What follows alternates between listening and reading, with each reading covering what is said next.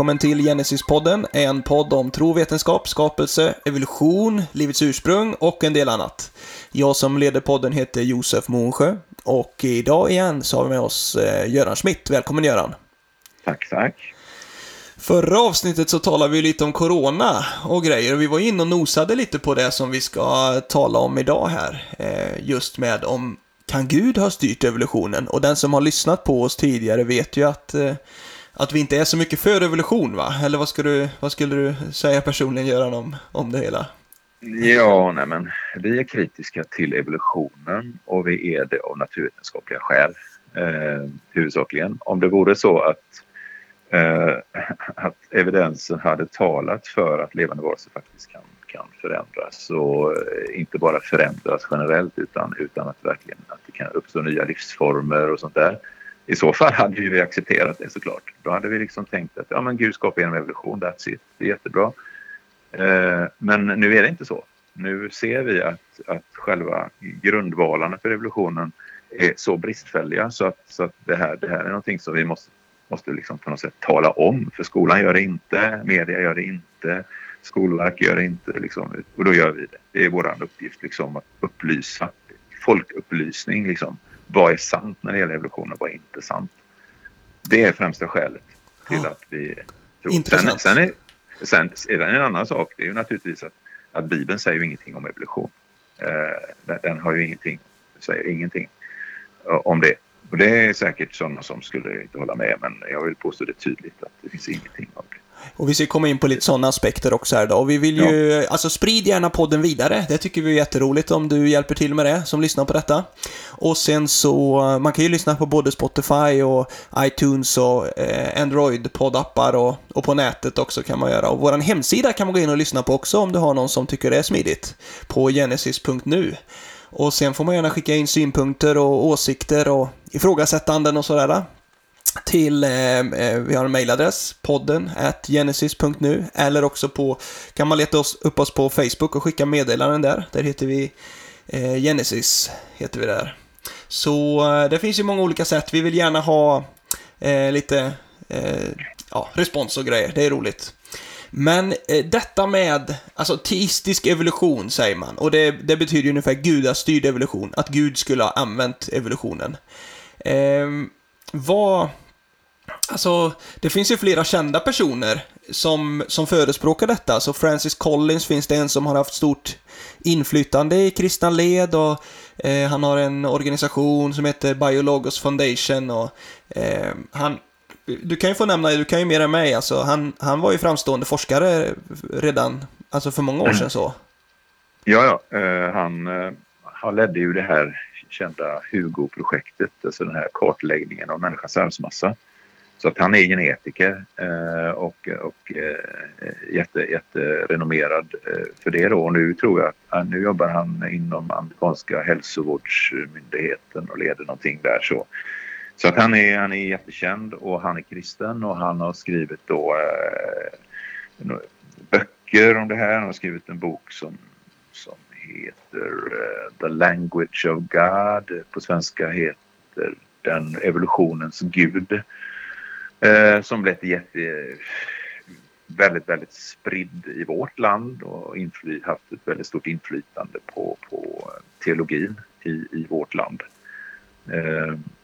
Och Alltså, Går man en utbildning till präst eller pastor eller mm. någonting sånt så, så finns alltid hans, eller utdrag av hans böcker med. Liksom. Så det är den politiskt korrekta synen på hur, hur skapelsen gick till det, det, idag. Det är det som Collins och eh, Biologos står för.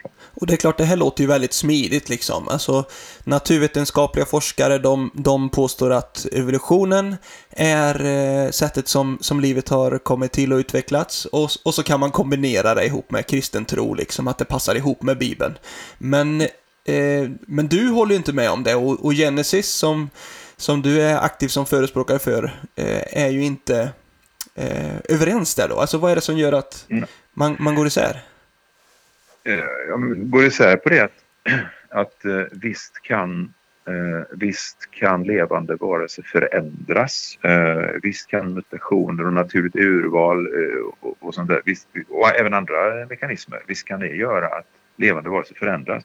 Men när man tittar på vad de, vad de här processerna faktiskt åstadkommer med levande varelser så är det finjusteringar inom ramen för de olika livsformerna.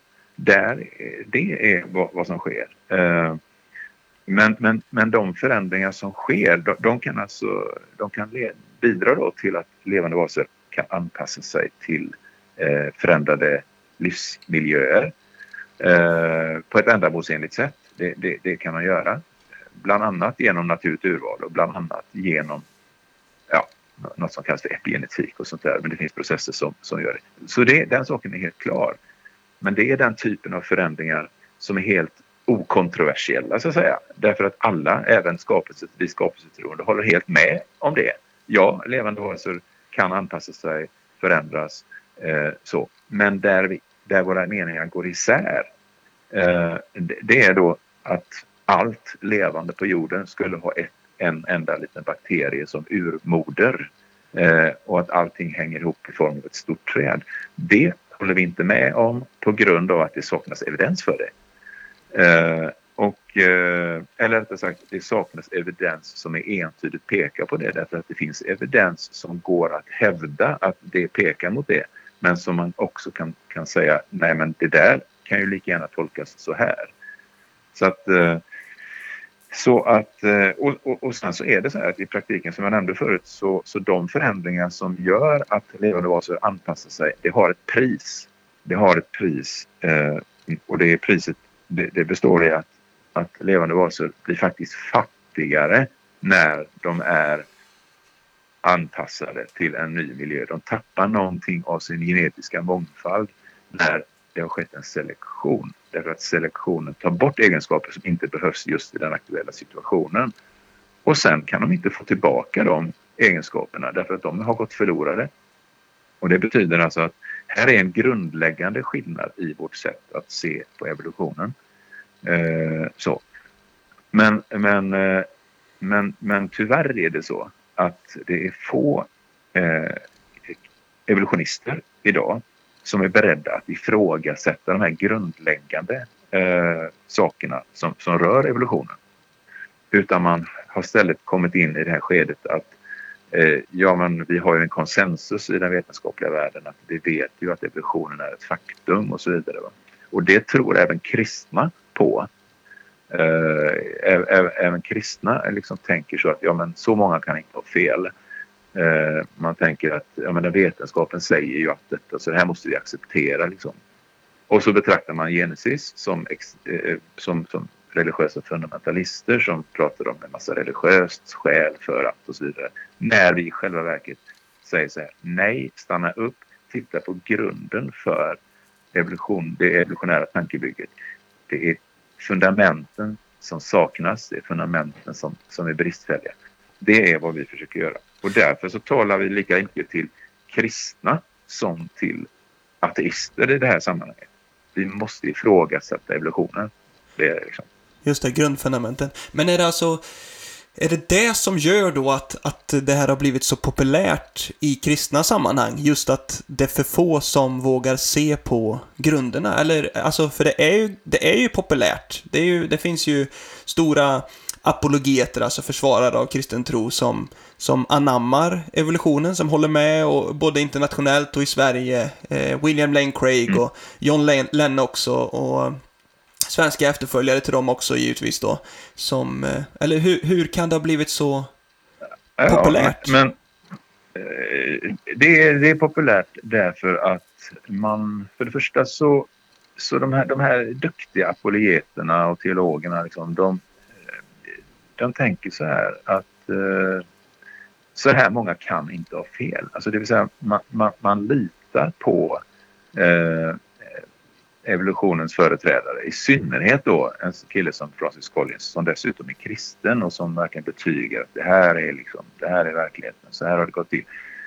Eh, och eftersom de inte själva är naturvetare eh, så, så eh, jag menar, då köper man det. För naturvetare är, står så högt i status när det gäller att tala om den verkliga sanningen om, verk, om verkligheten så att säga.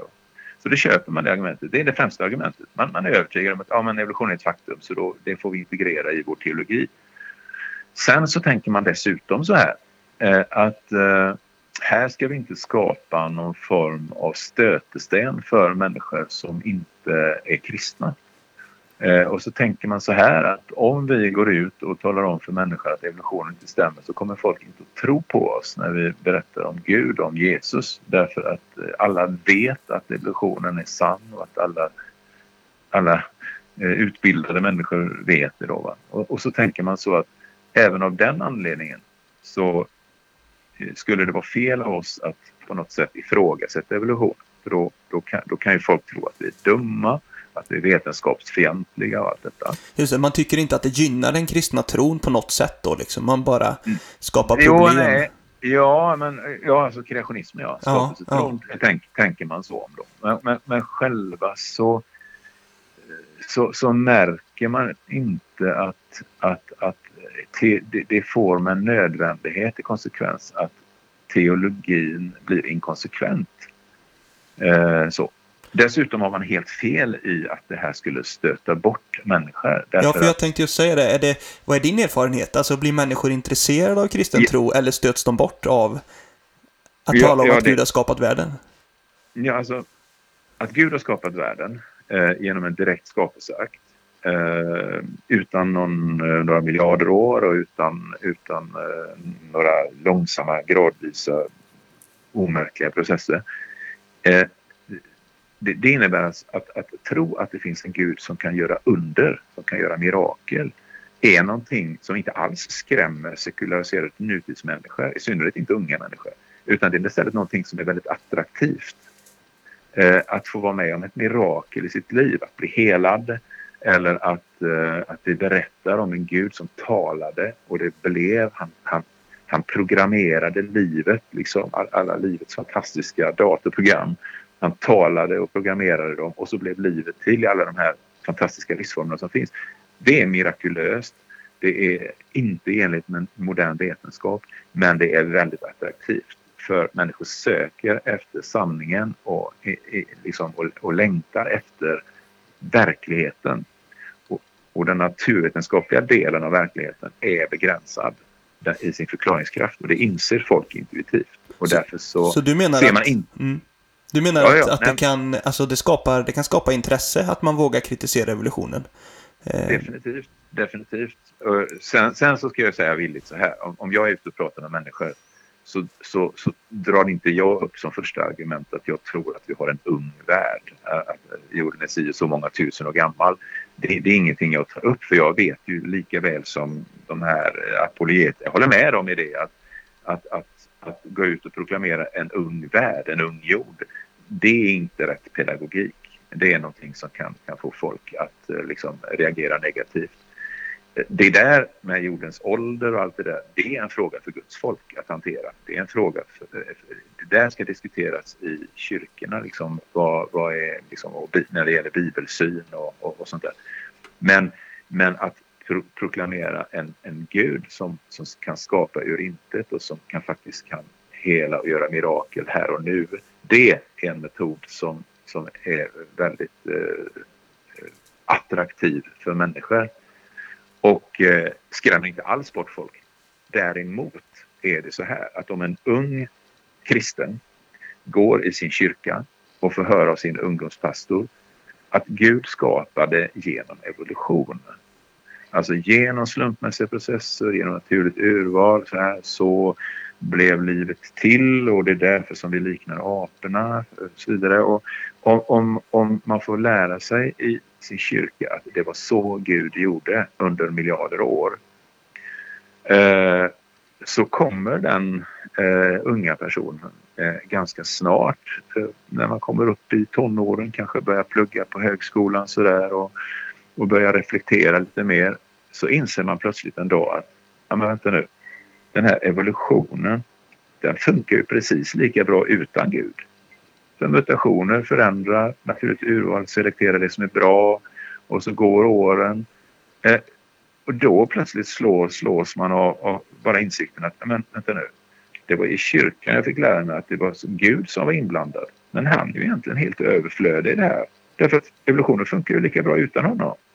Och så eh, förlorar man tron. Och det här, att, att, det är på det här sättet, att, att evolutionsteorin i, eh, verkligen är en, en, en faktor som får unga människor framför allt att förlora tron på Bibelns Gud. Det är ett faktum. Man kan försäkra sig om det bara genom att välja ut eh, några stycken eh, unga vuxna som inte längre går i kyrkan och, och, och fråga dem varför de har lämnat sin tro. Och då är det så här att det här är många gånger en, eh, en, en viktig faktor till varför. Eh, jag tror det är eh, CMI, alltså Creation Ministries International, som har gjort en liten video på det. Så man kan gå in och kolla. Om man, om man eh, googlar och så skriver man Fallout, alltså Fall, F-A-L-L, out, Fallout. Och sen ja, CMI kanske, CMI. Eh, då kommer man att hitta en liten videotrailer som visar hur man intervjuar just collegestudenter om de här sakerna. Och det visar sig att om en, en, eh, en, eh, en ungdom som, är, som har varit då, eh, vuxit upp i kyrkan, om man då har fått undervisning om eh, vad Bibeln säger om skapelsen, att Gud skapade de levande varelserna efter deras respektive slag. Eh, om man får undervisning om i grundläggande evolutionskritik, vilka frågor, vilka kritiska frågor som man kan ställa till sina lärare och själv reflektera över. Eh, eh till exempel vad gör mutationer med levande varelser och sådana saker. Eh, de unga, unga människorna behåller sin tro på Gud i mycket högre omfattning än de som har fått den här andra undervisningen, att Gud skapar genom evolution. De blåser bort därför att, därför att uh, de har fått lära sig någonting som inte stämmer helt enkelt. Och det finns givetvis eh. många andra aspekter också, liksom, eller olika saker som är med och påverkar om man behåller tron. Men, och, och tittar man i Sverige så kanske man kan säga att, alltså det är klart, det är ju, på ett vis finns det ju en otrolig brist på sån här undervisning som kritiserar revolutionen. Eh, I kyrkor. Det är väldigt få som har fått det, så det kanske skulle vara svårt att göra en sån undersökning i Sverige. Eller jag, jag vet inte, vad tror du? Ja, jag, jag, jag, tror det. Nu vet man väl i sig ganska väl vilka delar av Sverige som, som eh, till exempel Genesis får lov att komma till kyrkor och sånt där. Va? Eh, därför att i, vissa, i många kristna sammanhang är vi inte välkomna. vi är inte välkomna i på, på, i, i dagsläget i alla fall är inte välkomna att komma till till, till exempel prästutbildning, pastorsutbildningar.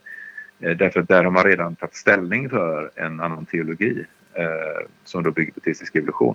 Eh, men de ställen vi får besöka, där liksom eh, när människor verkligen får se vilka argument de har, då, då är, liksom öppna dörr, är det öppna dörrar. Så vårt problem är ett pedagogiskt problem vi behöver kunna nå ut till människor. Vi behöver presentera argumenten. Så jag uppmanar dig som lyssnar. Liksom, ja, men, ja, men, säg så här till din pastor. Liksom, kan vi inte bjuda in representant för Genesis så de får prata om sin syn? Eh, så får vi höra hur galna de är.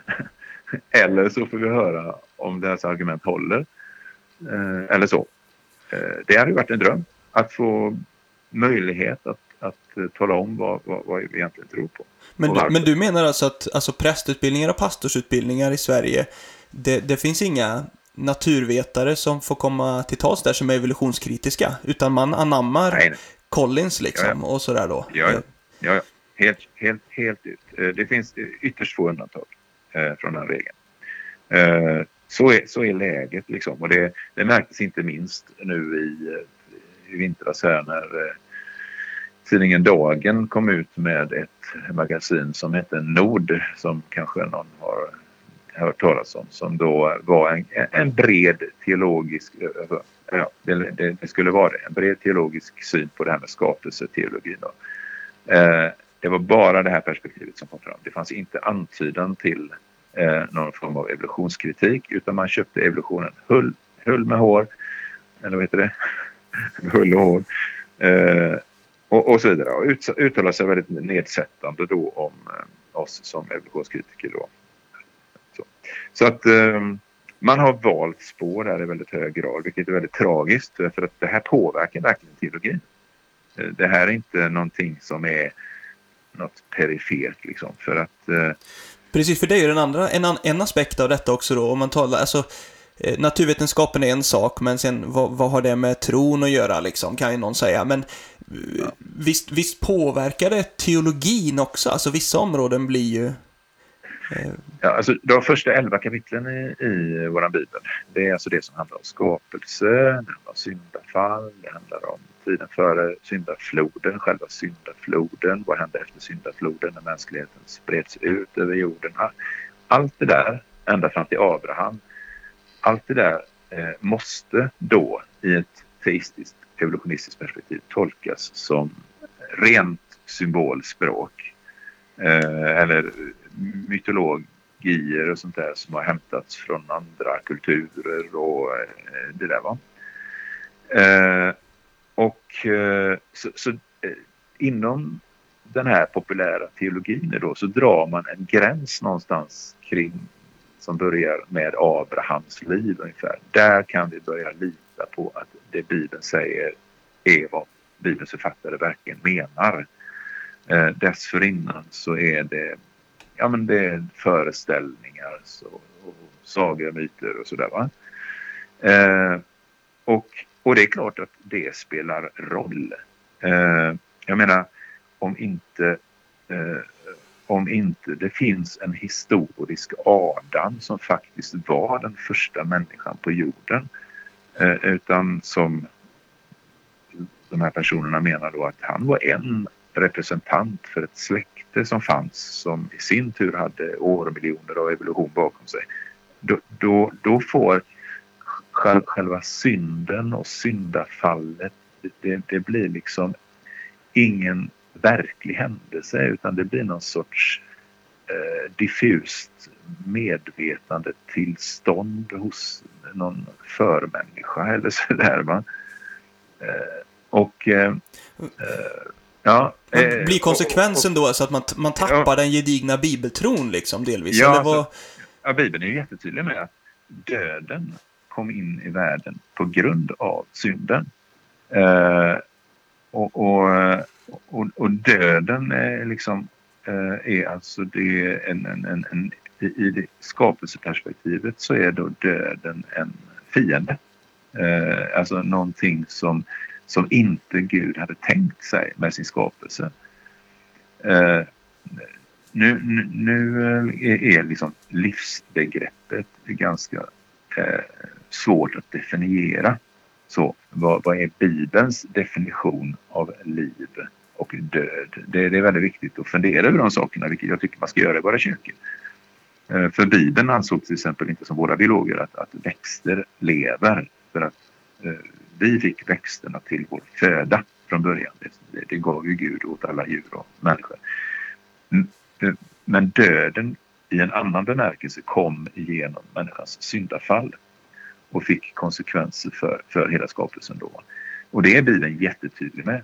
Det var därför som Gud sände Jesus till världen, sin son, för att världen skulle få liv. Eh, genom Adam kom döden in i världen genom den sista Adam, alltså genom den första Adam kom döden in i världen, genom den sista Adam, Jesus Kristus, kom liv i överflöd in i världen. Jesus besegrade döden när han uppstod på korset. Han uppstod till den första i ett nytt släkte som aldrig kommer att kunna dö, den fysiska döden på nytt. Och om, synd, om berättelsen om syndafallet inte handlade om den döden, den fysiska döden, vad var det då som syndafallet åstadkom?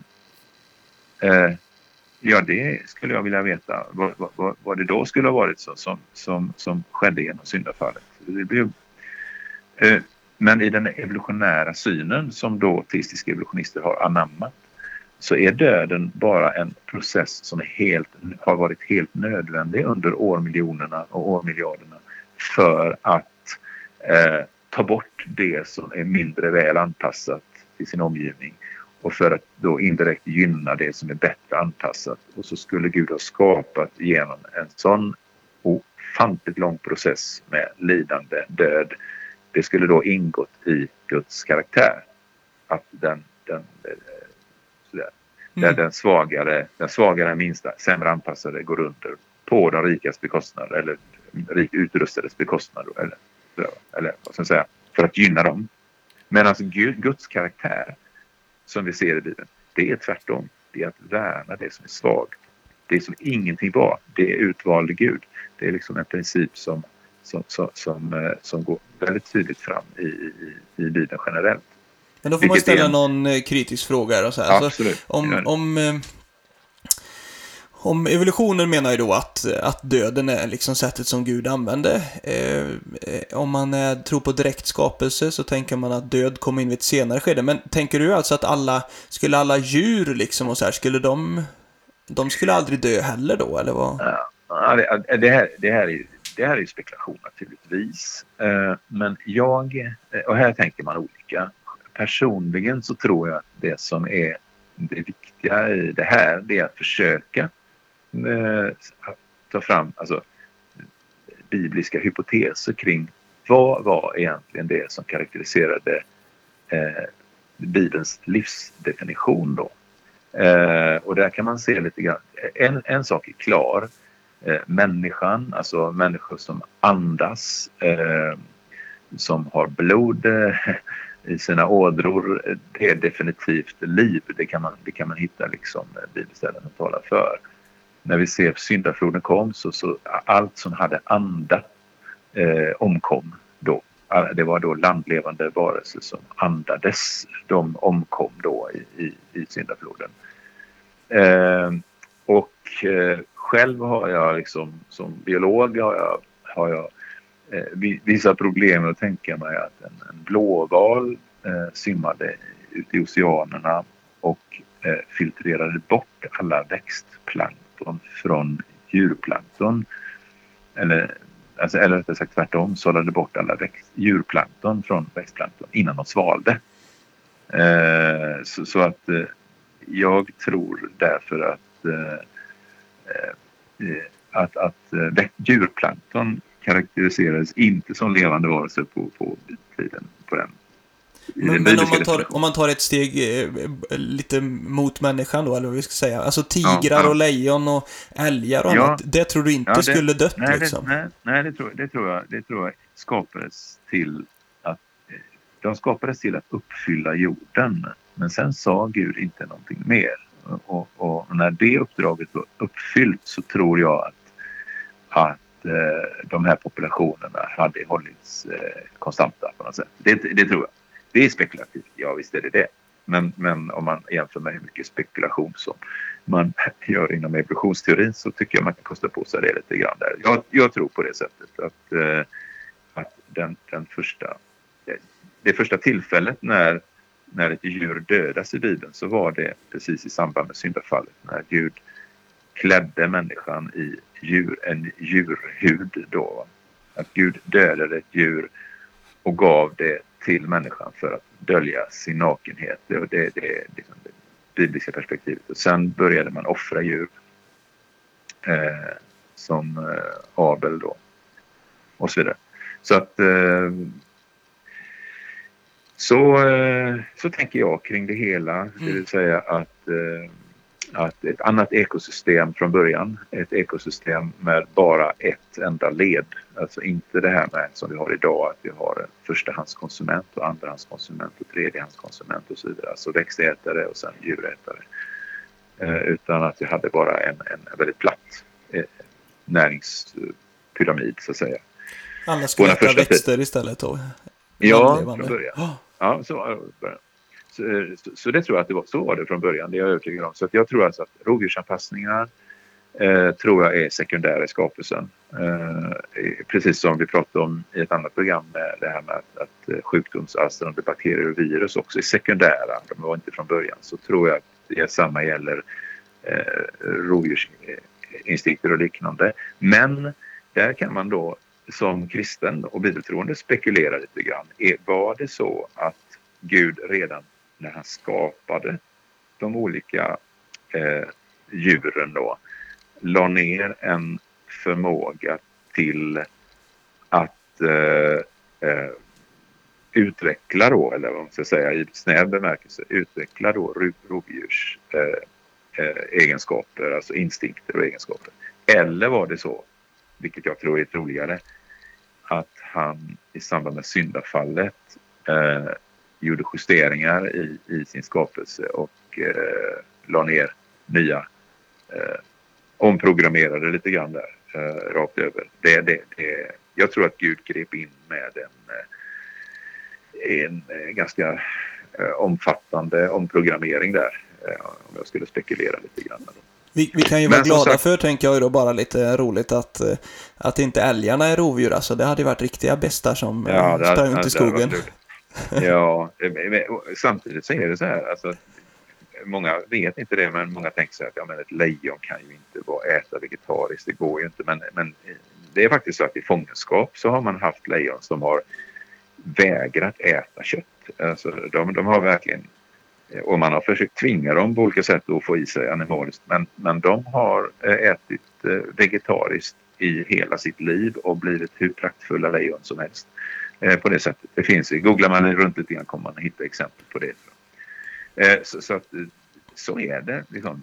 Vegetarisk föda eh, eh, innehåller eh, vad, liksom, alltså, eh, så att även ett lejon kan, kan livnära sig. Sen är dagens flora, dagens eh, alltså växtvärld är betydligt, betydligt fattigare än vad den var från början när Gud skapade den.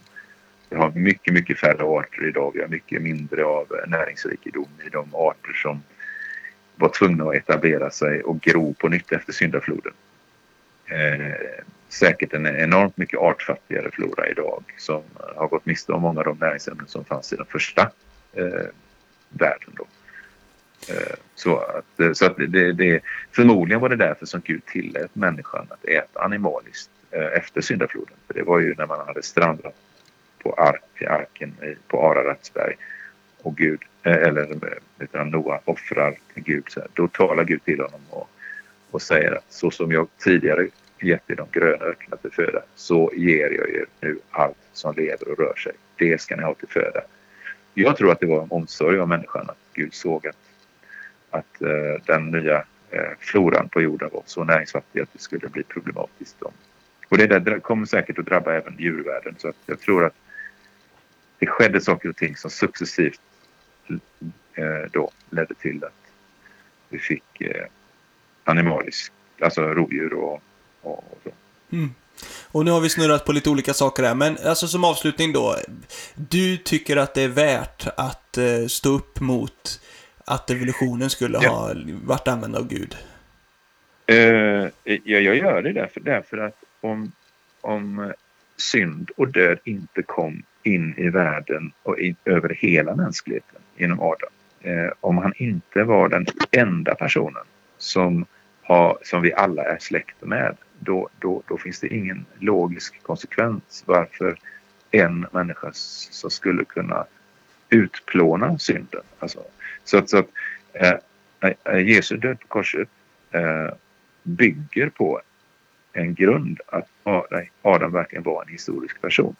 Och, och, och, Jesus och apostlarna talar om det hela tiden på det sättet som om att det verkligen är så. De talar också om syndafloden som en historisk händelse som, som, eh, eh, som, som är, är, viktig och central. Eh, så att, eh, att, att de första elva kapitlen i vår bibel är eh, historiska händelser som har dokumenterats eh, som en verklig beskrivning av eh, vår historia.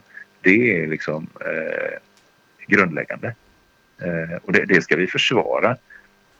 Som det nu är så, så är det så här att våra duktiga apologeter de, de, de säger så här egentligen att skulle Gud verkligen ha sagt att Gud skapade världen på sex dagar.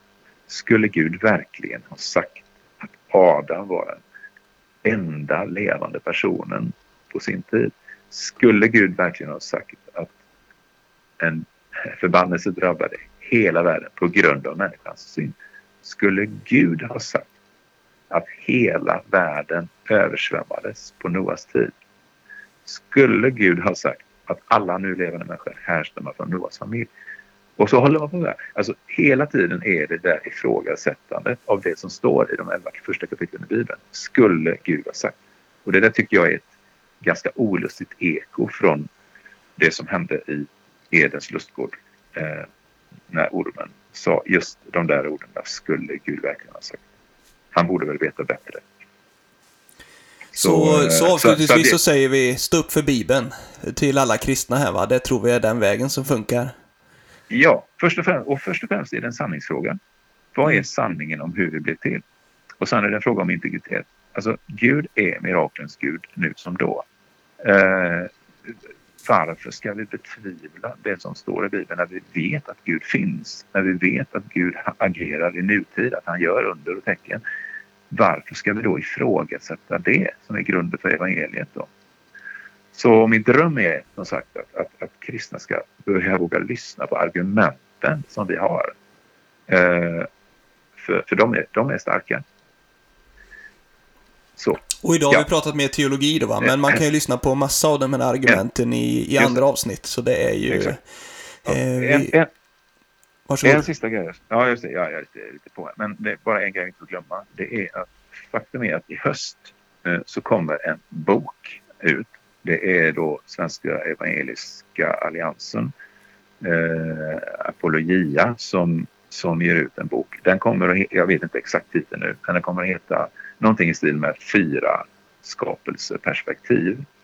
Och det kommer att vara då fyra personer, eh, varav jag är den ene som då kommer att skriva om skapelsefrågan utifrån olika perspektiv. Jag skriver utifrån det som jag har gett uttryck för här. Jag motiverar varför jag tror att Gud skapade på kort tid och att han skapade Eh, så som vi har pratat om här.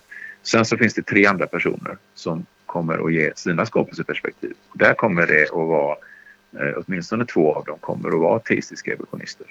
Eh, kanske tre.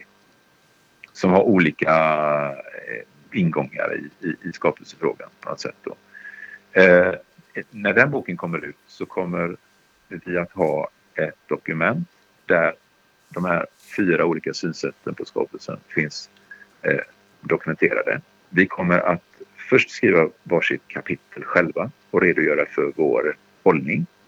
Sen kommer vi att ge eh, feedback på varandras eh, avsnitt och ge kritik, ställa frågor och sen i en sista avdelning så kommer vi att eh, besvara den kritik som vi har fått på respektive synsätt och eh, ge liksom, en liten avrundning då utifrån var vi står och varför. Eh, den boken tror jag kan bli en möjlighet för eh, en bredare diskussion. Så det är det lilla ljuset jag kan se i tunneln. För övrigt ser det ganska hopplöst ut faktiskt för att säga utifrån en, en bibeltro, ett bibeltroende perspektiv. Men, men det finns, där finns det ett litet, ett litet ljus att det ska kunna få, få bli en möjlighet att klargöra argumenten. Eh, så. Och visst är det ändå, det är väl ändå positivt får vi säga att, att skapelsefrågan har kommit upp på agendan. Det är väl ändå roligt?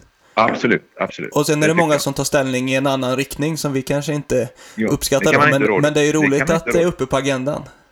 Precis, och man kan bara vädja till, till människors eh, ja, men, eh, längtan efter sanningen. Att, att verkligen ja, men, sätta sig in och ta ställning. Vad, vad, står jag själv i de här frågorna? När jag hör det här som, som, och ser, läser det jag läser här. Så det, det är ju bara det. Det är det man kan göra. Man kan vädja till människors eh, ja, längtan efter sanningen helt enkelt. Vi har ju en spännande konferens också. Ska vi göra lite reklam för den idag? Ja, I, eh, om, i oktober. Om, om corona nu lugnar ner sig, eh, Just det. vilket vi får hoppas, så planerar vi för en Genesis årskonferens i Korskyrkan i Götene sista helgen i oktober, alltså 23 till 25 oktober. Och då har vi en eh, talare som är professor i informationsteknologi eh, från Tyskland. Han heter Werner Gitt. Eh, som är en världs, han är världsrenommerad för sitt arbete med just informationsfrågan.